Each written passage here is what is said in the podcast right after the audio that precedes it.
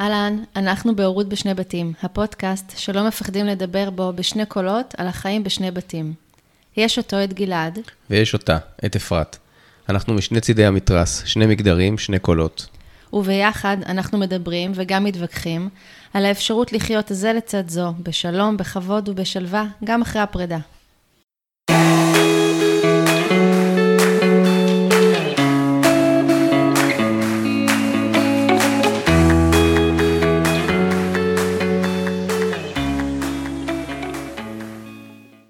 ברוכים הבאים לעוד פרק בפודקאסט שלנו, הורות בשני בתים. והיום יש לנו פרק מאוד מאוד מיוחד, אנחנו חוגגים שנה לפודקאסט. וואו, מטורף. לגמרי. לא מאמינה שהגענו לשנה. ולכבוד המאורע, הזמנו אורחת uh, מרתקת, וראיינו אותה בשיחה, פשוט uh, היה כל כך מלא ערך. בנושא הורות uh, חורגת, הורות משלבת, אנחנו תכף uh, נשמע אותה. הפרק יצא... Uh, ארוך, אבל כי, כי הוא היה מעולה. כי, כי הייתה, הייתה שיחה טובה עם, עם המון המון דברים פרקטיים. כי יש כל כך הרבה מה ללמוד בנושא הזה, זה פשוט מטורף. מי ידע שיש כל כך הרבה מה ללמוד שם? לגמרי. אז חילקנו אותו אבל לשני פרקים, כדי שתוכלו להאזין לו בכיף, אה, בשני אימוני ספורט או לגמרי. בכל מקום אחר. זה יעלה בעצם כפרקים 14 ו-15, ואתם יכולים למצוא את זה, בכלל את הפודקאסט שלנו בפלטפורמות אה, הרגילות של ספוטיפיי, גוגל פודקאסט, וכל הפרטים באמת אה, נמצאים גם אצל כל אחד מאיתנו באתר וגם בפלטפורמות עצמן. וגם פתחנו קבוצה חדשה בפייסבוק, שנקראת הורות בשני בתים, ואתם מוזמנים להצטרף לקבוצה. אנחנו גם מעדכנים שם כשפרקים עולים ומעלים שם אה, תכנים נוספים. וגם נשמח לשמוע שם אה, תגובות, אה, שאלות, רעיונות, אם תרצו להתראיין, אם תרצו להגיב, אתם מוזמנים לכתוב לנו שם. לגמרי. אז אנחנו נורא נורא מתרגשים לחגוג איתכם, ואני מתרגש נורא לחגוג איתך, אפרת, את השנה הזו, את היום הולדת הזו. אז היום נמצאת איתנו סיגל קפלן, שהיא יועצת הורים ומומחית למשפחות בפרק ב'. אז היי סיגל. היי. איזה כיף שבאת. איזה כיף שהזמנתם. אז את רוצה קצת לספר לנו, נתחיל באיך בכלל הגעת להיות מומחית למשפחות בפרק ב'. אוקיי, okay. טוב, אז הכל תמיד מתחיל מהבית. לפני 25 שנה בערך, 26 שנה, מי סופר. אה, הבן זוג היקר שלי הגיע עם אה, ילדה אה, ילדה בת ארבע, וככה בהתחלה הכל היה נראה מאוד ורוד, והכל היה סבבה, בסך הכל אה, היה כיף למצוא גבר פתאום שאת רואה אותו, גם את הצד הטיפולי שלו על ההתחלה. ואז אחרי כמה זמן, שכבר החיים נכנסו לאיזושהי שגרה, הדברים התחילו להסתבך. וכשאני זוכרת, זה התחיל להסתבך כשהגיעה הילדה הראשונה, שפתאום יש איזשהו מערך רגשות שממש אה, מבהיר לך מה זה הורות ביולוגית, לעומת הורות חורגת, ואני אשתמש במונח חורגת אה, כרגע, מכיוון שאני חושבת שהוא הכי פחות מבלבל כרגע. זאת אומרת, אה, עד היום אני מוצאת אנשים שלא יודעים מה זה משולבת. נכון, זה נורא, זה נורא מבלבל. גם, זה מבלבל. אז אני, אני אשתמש בחורגת ואני מתנצלת אם זה פוגע ברגשות של מישהו, זה רק בשביל לייצר, אה, לעשות את הדברים הרבה יותר פשוטים והרבה יותר אה, בהירים. אבל יש משהו בחורגת שעושה קונוטציה נורא, מאוד אה, נורא, קשה. נורא, תכף אני אדבר גם על זה. ואז בשנת 2002, שהייתי בחודש שמיני עם הילדה השלישית שלי, והרגשתי שכבר אה, באמת הייתה איזו אסקלציה ביחסים שלי עם הילדה, שהיא בסך הכל, את יודעת, אה, היו לי הרבה רגשות מאוד אה, כועסים ועוינים. נכנסתי לחדר של עורכת ירחון, ירחון משפחה, זה היה להיות הורים, ואמרתי, שלום, אני אימא חורגת, אין לי מושג מה עושים עם הדבר הזה, אני רוצה לכתוב על זה. לא היה כלום, לא מצאתי שום דבר על זה, באף מקום. ממש, כאילו, הרגשתי לבד בעולם עם התפקיד הזה. ואז היא אמרה לי, תראי, זה נישה, טוב, ת, תעשי אולי איזה זה, כאילו ממש... ומאז אני ירקתי דם די הרבה זמן כדי להכניס כל עיתון, עברתי עיתון, עיתון, עיתון, וכל פעם הכנסתי כתבה, אבל זה היה ממש בחרוק שיניים, כי אף אחד אה, לא באמת עטה, עט על הדבר הזה, על, כי זה תמיד היה נחשב נישה. ובאיזשהו שלב אמ, אמרתי, טוב, אני הולכת כאילו ללמוד את זה. התחלתי, כתבתי, כתבתי, כתבתי, וכבר התחלתי להתמחות בנושאי משפחה וכל מיני דברים כאלה כדי ואז אמרתי, אוקיי, אני אלך ללמוד את זה במכון אדלר, אבל גם לא היה שום דבר, לא היה מקום ללמוד את זה, כי אף אחד לא מלמד את זה. אז אמרתי, אני אלך ללמוד ואני אראה איך אני יכולה לעזור יחד עם זה למשפחות פרק ב'. ובמכון אדלר ממש הרגשתי שכלום, אין שם שום דבר ש... כאילו חלק מהתהליך במכון, מושיבים אותך כדי אה, להיות בתוך קבוצת הורים כהורה, ולחוות את זה גם מהצד של הורים. כלום, הרגשתי שאף אחד לא מבין אותי, אין אותו, ואמרתי להם בואו נפתח מסלול כזה, והם גם אמרו, אה, אנחנו על זה, נראה, אולי, בלה בלה בלה. אמרתי, אוקיי, אם אין אני לי מי לי, אני הולכת לעשות את זה לבד. והתחלתי לחפש בחו"ל, כל הספרות שלי היא ספרות מחו"ל. נסעתי לארה"ב, למדתי אמ, ב... אמ, למדתי איזה סמינר כזה של משפחות פרק ב' בניו יורק, אה, ואחר כך אה, אמרתי, אני עכשיו פותחת קבוצה לאימהות חורגות. קבוצה. אני רוצה לראות, בואו חינם, אני רוצה ללמוד מכם. והייתה היענות? תקשיבי, כלום. יש לי עמוד פייסבוק שהוא שלי, של ביזנס כזה, כלום. הם לא, הם כאילו, אני כותבת וכותבת ואף אחד לא יוצאת. כותבת, ואני אומרת לעזאזל, כאילו, בחיים כשאני פוגשת אותם אחד על אחד, הם, הם רק מתות לדבר. מה, הם לא יבואו? בחינם, בואו. כלום. זה קורה מתי? זה קרה ב-2013 בערך, משהו כזה. אוקיי. ואז אמרתי, אוקיי, אני אעשה טקטיקה אחרת. כתבתי את הסיפור שלי. Mm-hmm. ואמרתי, ואני רוצה שת, אה, לפתוח את הקבוצה. כמות, לא, לא, לא, לא פנו לבוא, אבל כמות האנשים ש, שכאילו ראו את זה, זה היה פוסט שבאמת אפשר היה לראות כמה אנשים, כמה ראו את זה. פנו אליי שבע, הגיעו ארבע. בסוף נשארו שלוש, והתחלתי עם שלוש. הקבוצה הזאת נמשכה במשך חמש שנים זו הייתה קבוצת uh, תמיכה כזאת, מפגש כזה. נהייתם גם חברות? ו... Uh, זה הייתה, כן, זו הייתה קבוצה שבאמת יצרו, אבל זו הייתה קבוצה שהיא גדלה וגדלה וגדלה. פעם בחודש, הראשון לכל חודש, uh, יום ראשון בכל חודש, הראשון בכל חודש, היינו נפגשות, uh, ופתאום את רואה מה זה כשיש אותה שפה, זה כמו איזה קבוצת מיעוט בחברה, באיזשהו...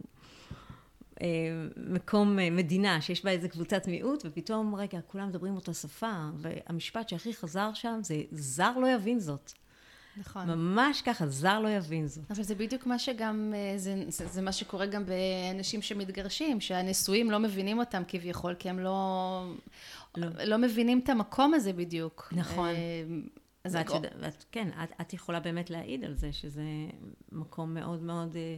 זה לא אותו דבר. לא מזמן חברה אמרה לי, אה, אני, אה, איך היא אמרה לי את זה? אני לבד, אני נשואה. Mm-hmm. אני נשואה, אמרתי לה, תקשיבי, בואי איתי חודש לבד, כן. תגדלי ילדים לבד, דברי איתי אחר כך. כאילו יש משהו בהבנה, זה לא דומה, כשאתה יודע שיש שם, כן. זה לא כן. דומה בתחושה. נכון. הם חושבים מה, איך זה יהיה, אבל אני רוצה להגיד לך ולספר, אני לא יודעת אם את יודעת, או אתם, אתה בטוח יודע, שבעצם כשאני פגשתי את אה, אבא של אביתר, הוא בא עם ילדה.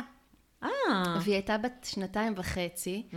וזה היה, אמ, היא, לא היה חיבור, לא הצלחנו להתחבר.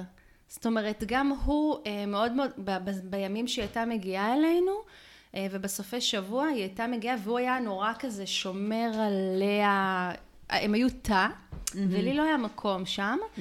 וגם לא היה חיבור, למרות שהיא הייתה נורא קטנה, ונורא אהבתי אותה, אבל כאילו לא היה את הקליק הזה. היא לא עפה עליי, אני לא מבינה איך, אבל היא לא עפה עליי. גם אני לא מבינה איך. וכאילו ניסיתי לשחק איתה, והייתי, ואני בכל זאת מטפלת באומנות, וככה עשיתי איתה כל מיני דברים, אבל לא היה ככה איזה חיבור אה, שהייתי רוצה שיהיה. אני אשאל אותך משהו רגע.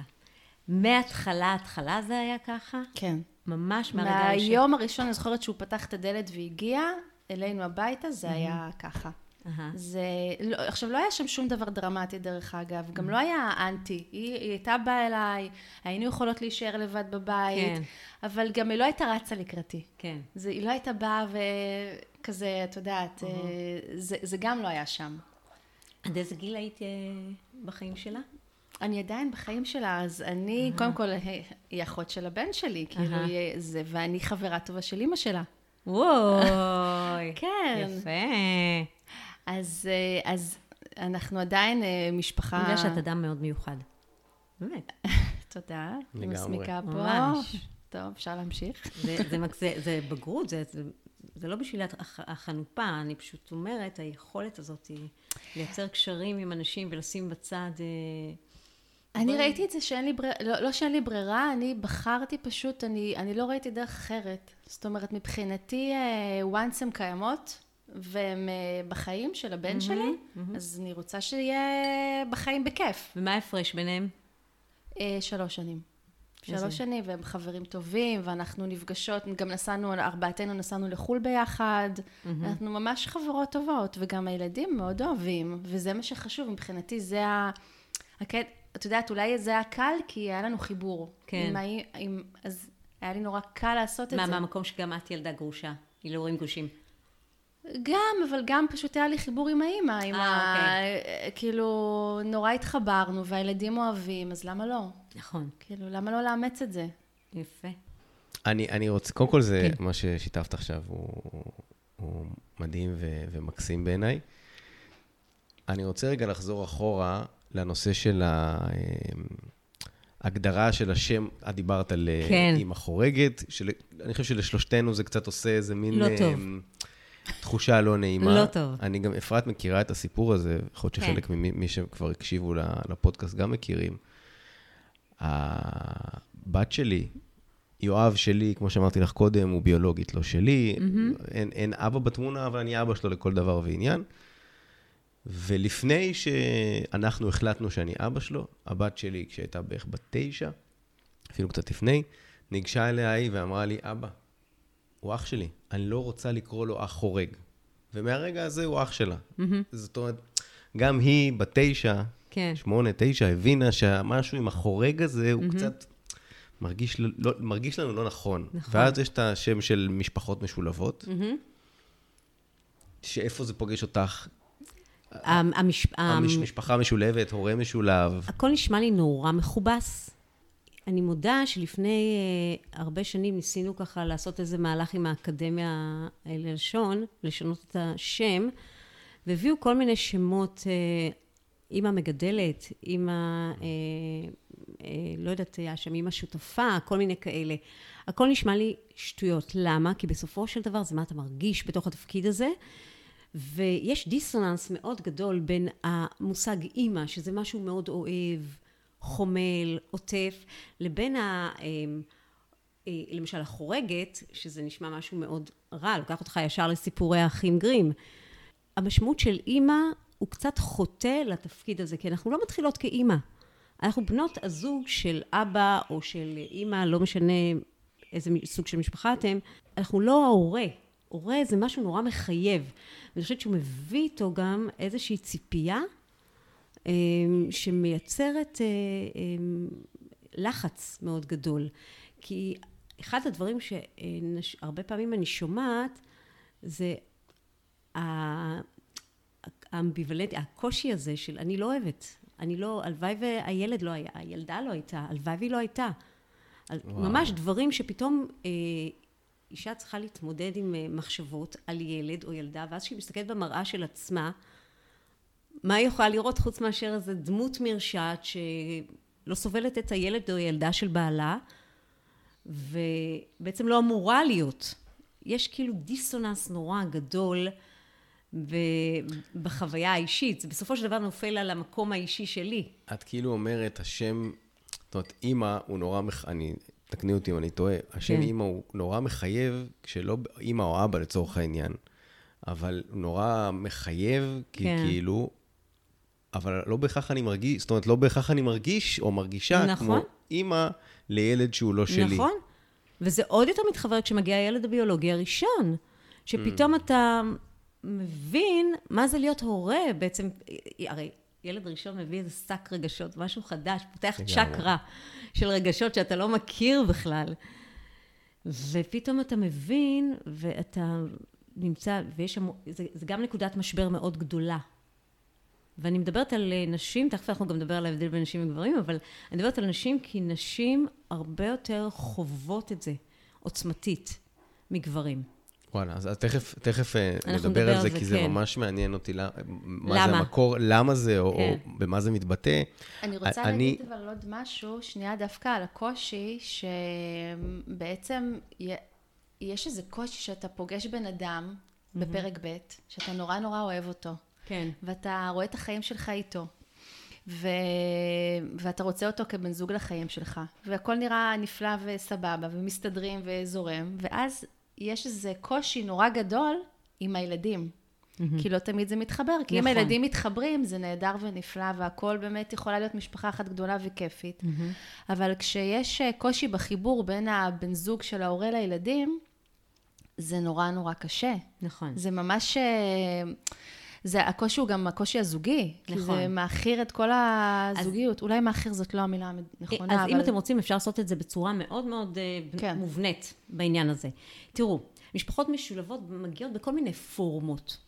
אוקיי? הן באות, יש לך אה, משפחה שיש בה רק לאחד מבני הזוג יש ילדים, ויש כאלה שלשניהם יש ילדים, או כאלה שיש להם ילדים לכל אחד ומביאים ילדים משותפים. אמ, יכול להיות סיטואציה שבה אה, ההורה הקודם אה, נפטר, אז זה משפחה, זה כבר, זה כבר מורכבות אחרת, ילדים קטנים, ילדים גדולים, יש פערי גילאים בין הילדים, הילד שהיה מקודם הילד הגדול פתאום הופך להיות הילד הקטן, מערך, הכל משתנה. אז לכן, אם אני, אי אפשר כאילו להגיד, אוקיי, יש דרך אחת לבנות המשפחה הזאת, כי, כי כמו שטולסטוי אמר, כל המשפחות האומללות, כל אחת אומללה בדרכה שלה, אה, אז אה, כל המשפחות המורכבות, משולבות, מה שאתם רוצים, כל אחת מורכבת אה, בדרכה שלה. ולכן יש בכל זאת חמישה אתגרים אוניברסליים שמתאימים לכל המשפחות המשולבות. ויש את האתגרים האלה, אני עכשיו ככה מצטטת את זה מתוך אה, אה,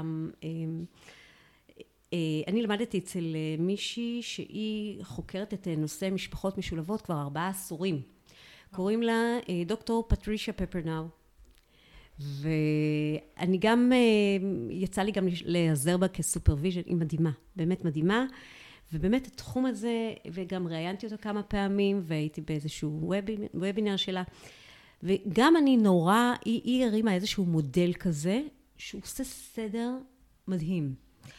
האתגר הראשון, שהוא האתגר של משפחות משולבות, זה, הוא נקרא Outsider ו-Insider, מה שאנחנו מכירים כחוויית שייכות. למה? יש לכם פה משפחה משולבת. משפחה משולבת הרי זו משפחה שבה המשפחתיות והזוגיות מתחילים ביחד, אוקיי? נכון. וכל אחד מביא את הצוות שלו, אם שניכם מביאים צוות, אז כל אחד מביא את החבר'ה שלו לתוך הדבר הזה. עכשיו, השייכות, זה, זה השייכות של, תחושת השייכות בין אנשים, בין הורה לילד, היא קוד גנטי. זאת אומרת, זה, אני, אני הכי שייך, ואז מה שקורה, סיטואציה שנכנס בן אדם אחר, וזה קורה הרבה פעמים כשבן או בת הזוג באים לבד. שם באמת יש מין כזה חוויה של אה, מיעוט, של בדידות כזאת. כי הם יש להם כבר את הקשר, הקשר הזה קדם לקשר הזוגי, יש להם שפה שלהם, יש להם את ההרגלים שלהם, יש להם אה, את האינטראקציות ביניהם, הם יכולים להבין את אחד את השני במצמוץ עיניים, ופתאום נכנס מישהו, וכמו שאתה מגיע לאיזושהי קבוצה שהיא נגיד החבר'ה שלך מה, מהצבא, כן? כל, כולם ככה ביחד, כל בארץ זה נורא חזק, כולם ביחד, כולם יש להם את השפה שלהם, אכלו יחד אה, בזה, ו... ופתאום בא מישהו מבחוץ, והוא כאילו לא מרגיש שייך. נכון. וזו הרגשה מתמשכת. זה לא הרגשה שהיא רגעית, אתה אומר, אוקיי, נגבור את המפגש הזה, נלך הביתה.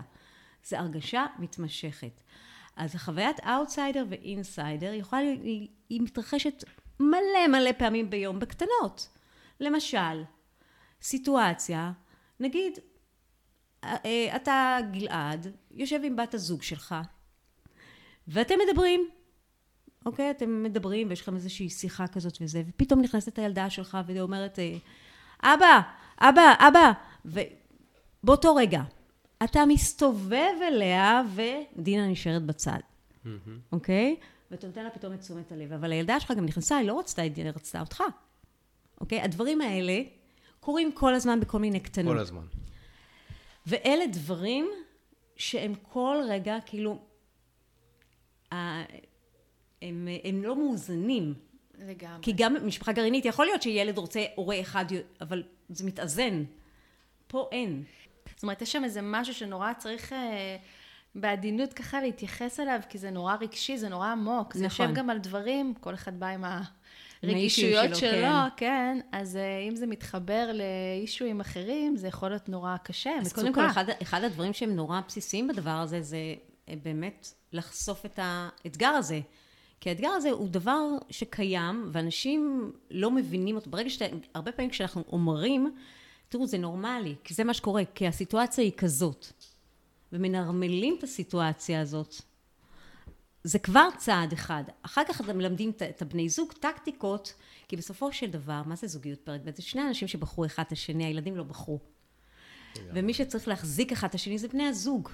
הם צריכים לעזור אחד לשני ברגעים האלה, לסחוב אותם פנימה, או כאילו, אנחנו פונים פה את ה-attachment הזוגי בתוך הדבר הזה. נכון. וה-attachment הזה צריך כל הזמן להיבנות בעדינות. מה שקורה הרבה פעמים, זה שזה ישר הולך לאיזושהי אסקלציה של אה, אתה לא רואה אותי, את לא אוהבת אותה, את לא זה, כאילו, כל מיני כאלה של האשמות, ואז... במקרה כזה, אבל סתם, תני לה- למי שמאזין לנו, נגיד טיפ, איך הוא יכול אה, להכניס את הבן זוג שלו לסיטואציה. נגיד, בוא ניקח את הסיטואציה הזאת, כן. יושבת עם, הבן, עם הבת זוג, אה, מדברים על משהו, גם זה, והילדה נכנסת וצועקת, "אה, אבא, אבא, רוצה להגיד. ומספיק שהבן זוג שם את היד על הבת זוג שלו, ואומר לה, שנייה, כן, מאמי, שומע אם זה משהו מאוד מאוד אה, דחוף, אם זה לא דחוף, אה, אוקיי, שמעתי, אני תכף אבוא אלייך, ואז חוזר לכאן. אבל זה כאילו לא, הניתוקים האלה פתאום, או למשל, אנחנו יושבים בארוחת ערב, והילד אומר, אבא, אתה זוכר שהיינו אז בחוץ לארץ עם אימא, והלכנו לזה, ובום, איפה את? אז אותו דבר, לשים יד, או להכניס, להגיד, אה, כן, רגע, רגע, בוא נספר רגע ל... בוא נספר לאפרת רגע. אפרת, את שומעת, את- אי פעם היה לנו ככה וככה וזה. ולהכניס כל הזמן, לא... להכניס לסיטואציה. להכניס לסיטואציה ו- ולייצר שייכות, אבל אפשר מתחת ל- לשולחן לשים יד, אה, מבטים כאלה, אני איתך, אני רואה אותך, זה המקום. את ממש מדברת על כלים, גם גישוריים. נכון. גם מעולם התקשורת מקרבת, שאני נורא ש- מחובר, נכון.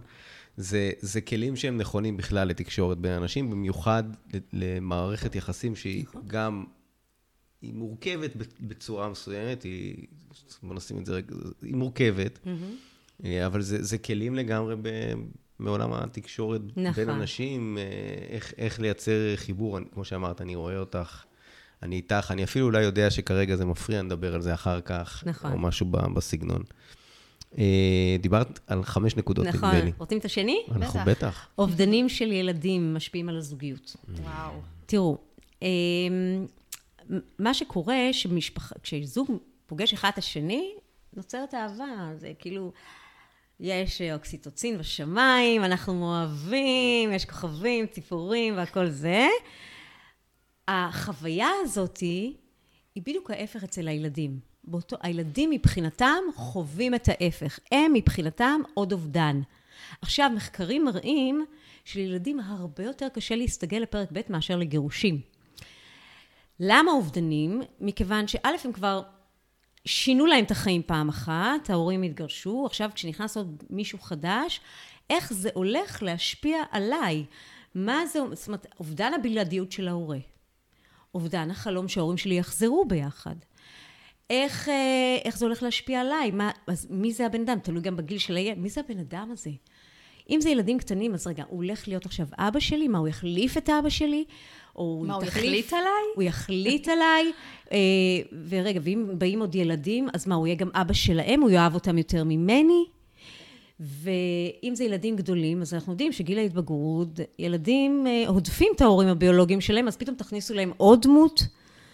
יש שם הרבה דברים שצר... שהם הם יכולים אה, באמת אה, לייצר איזושהי התנגדות, עוינות נקרא לזה, ואז הדבר הזה נורא מבהיל זוגות, כאילו הורס להם קצת את, ה, את, ה, את הכיף. מוריד את האוקסיטוצין. מוריד, מוריד, מוריד.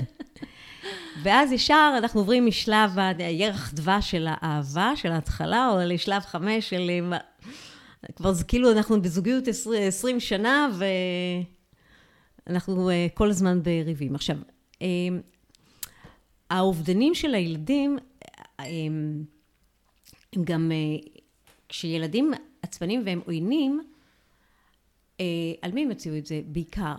יוציאו את זה על הדמות החדשה, כי גם לא אכפת להם גם לפגוע בה, וילדים, יש להם אבא ויש להם אימא. עכשיו, אם ההורה בבית השני מפרגן לזוגיות הזאת, גם אז יכול להיות מצב שיהיה להם קשה בהתחלה, אבל זה הרבה יותר עוזר. אבל אם ההורה בבית השני לא מפרגן לזוגיות הזאת, נוצר מה שנקרא קונפליקט נאמנות.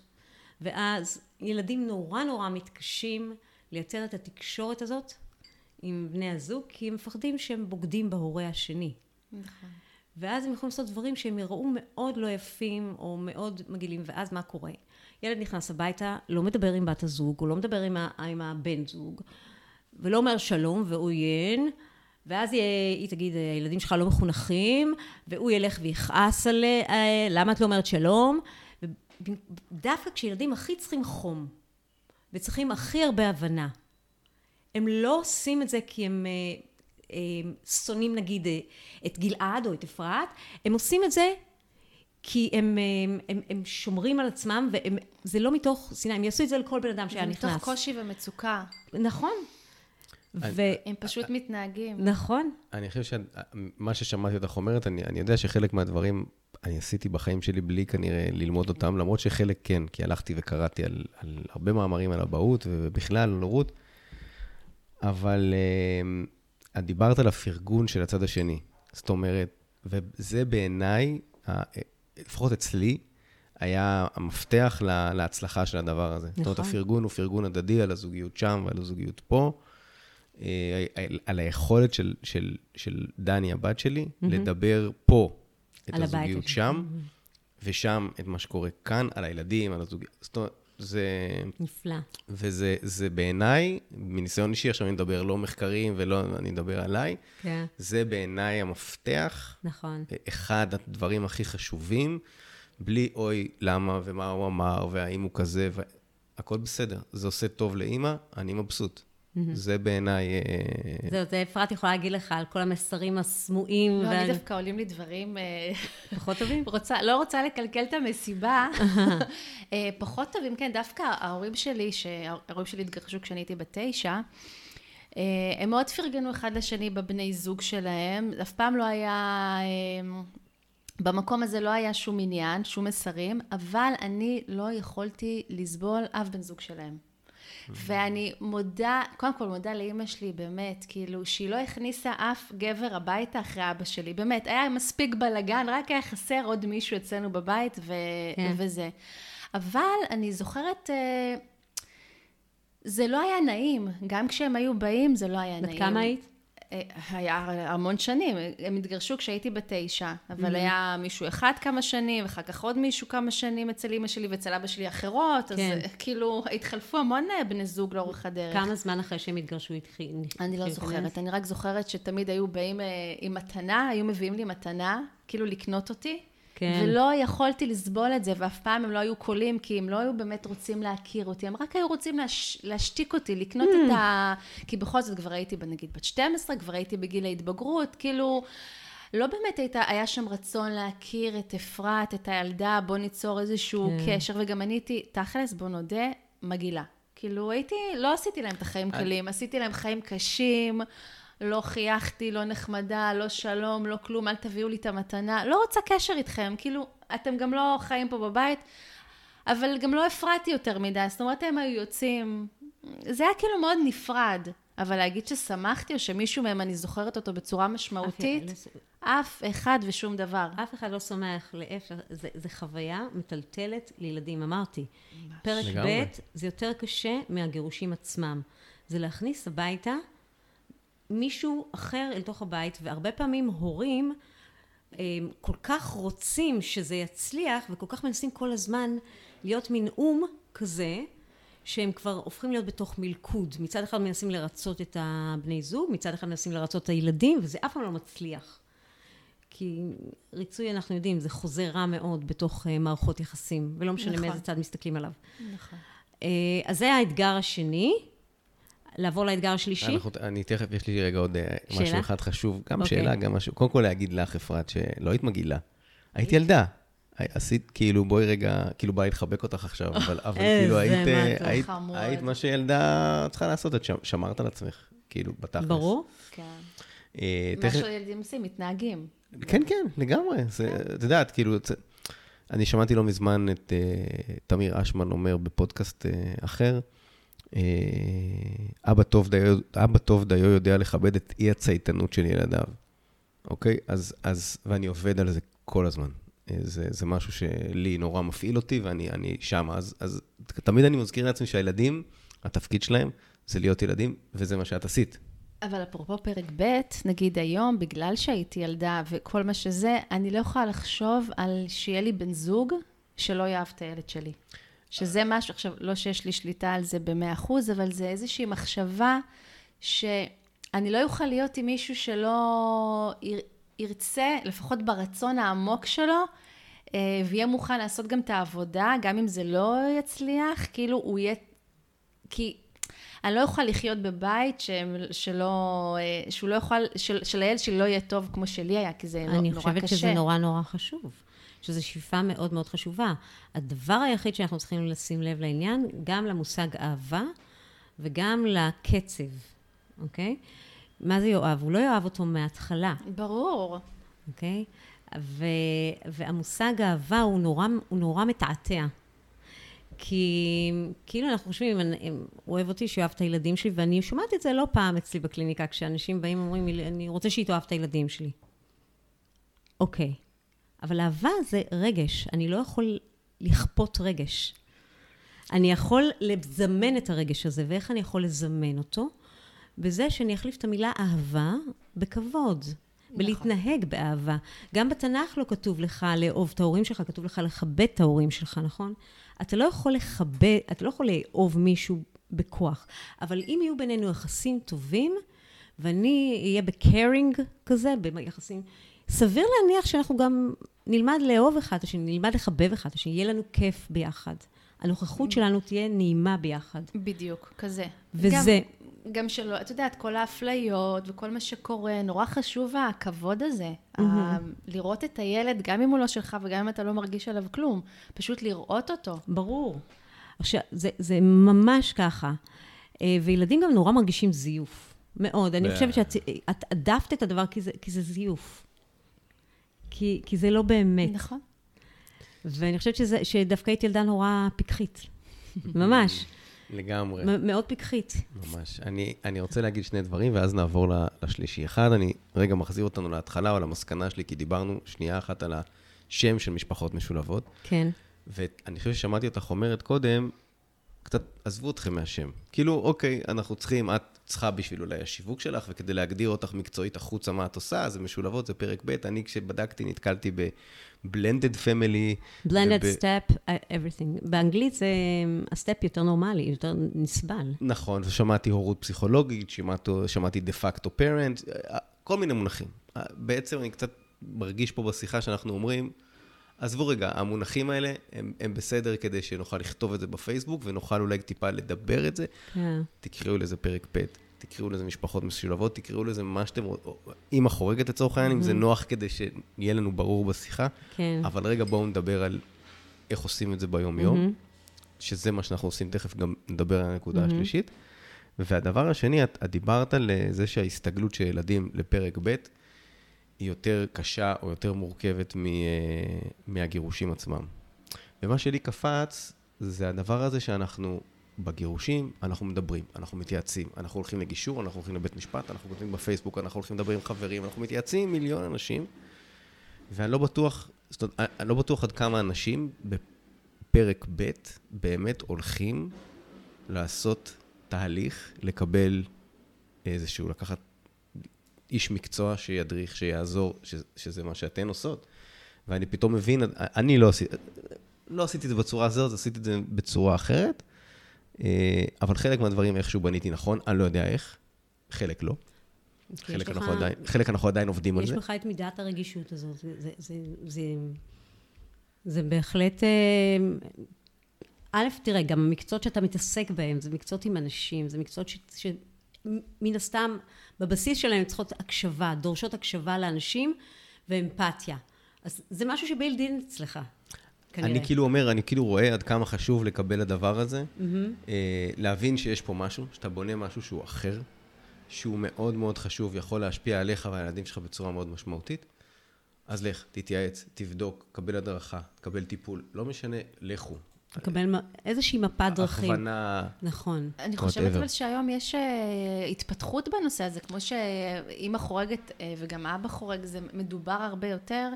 גם אנחנו רואים בקבוצות בפייסבוק שהשאלות האלה עולות. Uh, מה אתם אומרים? השאלה הזאת של לחבר בין הבתים או לא לחבר בין הבתים? המון אנשים שואלים את השאלה הזאת, אז רגע, זה הצליח? מתי לחבר? איך לחבר? לגמרי. כאילו, זו שאלה שמעסיקה אנשים היום יותר... ש... אני חושבת שהיא עולה על פני השטח יותר מפעם, או... זו שאלה שאת יודעת, יש לה כל כך הרבה שאלות מתחת. מה זה לחבר בין נכון. הבתים או לא לחבר? אנחנו לא יודעים איך לעשות את זה. אנחנו מפחדים, כי יש בה המון המון אה, מציאות מעורפלת. נכון. מה יקרה? כי ברור, כי, כי הדבר הראשון הוא, אנחנו רוצים להיות ביחד, הילדים לא רוצים. הילדים התנגדו, קחו את זה כ, כעובדה, הם התנגדו. לא טוב להם, די, תפסיקו לשנות להם. עברו פעם אחת, עברו את הטלטלה של ההורים שלי מתגרשים, איך זה הולך להשפיע עליי החיים האלה, מה, הולכים, מה הולך להשתנות בחיים שלי, היו צריכים להסתגל לדבר הזה, עכשיו אנחנו נעבור עוד, עכשיו מה הולך להשתנות עוד פעם, ואין להם, הם כל הזמן, הרכבת הזאת נוסעת קדימה, ההורים נמצאים מקדימה, הם אלה שלוקחים את ההחלטות, והילדים צריכים לעלות על הקרונות האחוריים ולהסתגל. זה לא פשוט. עכשיו, גם בתוך הדבר הזה, בואו, זוגיות מייצרת לנו המון אה, תשומת לב אחד לשני.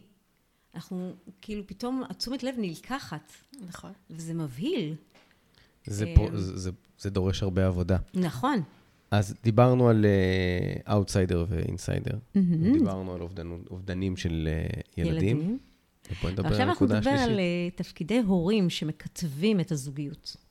את הפרק הזה אנחנו עוצרים כאן, אני יודעת שאתם סקרנים, אז אתם מוזמנים uh, לעבור לפרק הבא ותקשיבו שם לשלושת האתגרים הנוספים שיש למשפחות משולבות. אז ניפגש בפרק הבא.